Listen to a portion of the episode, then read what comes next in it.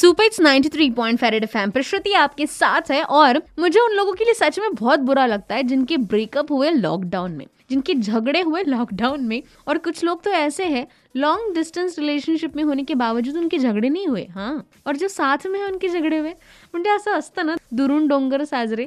असं कदाचित काही रिलेशनशिप्समध्ये असेल but I still feel bad for them म्हणजे लॉकडाऊन फेजमध्ये मला तर माझ्या जवळच्या माणसांसोबत किती वेळ स्पेंड करू त्यांच्यासाठी किती काय काय बनवू, करू, असं झालं होतं. आणि एकीकडे खरंच भांडणं होत होती.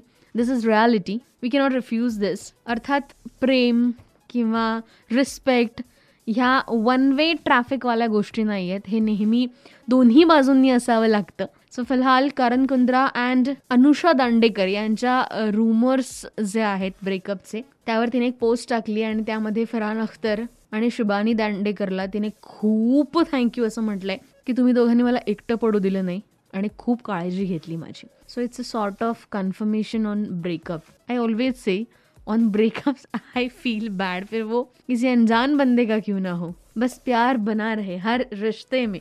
यही विश करूँगी। सुनते रहो ninety three point five red FM बजाते रहो।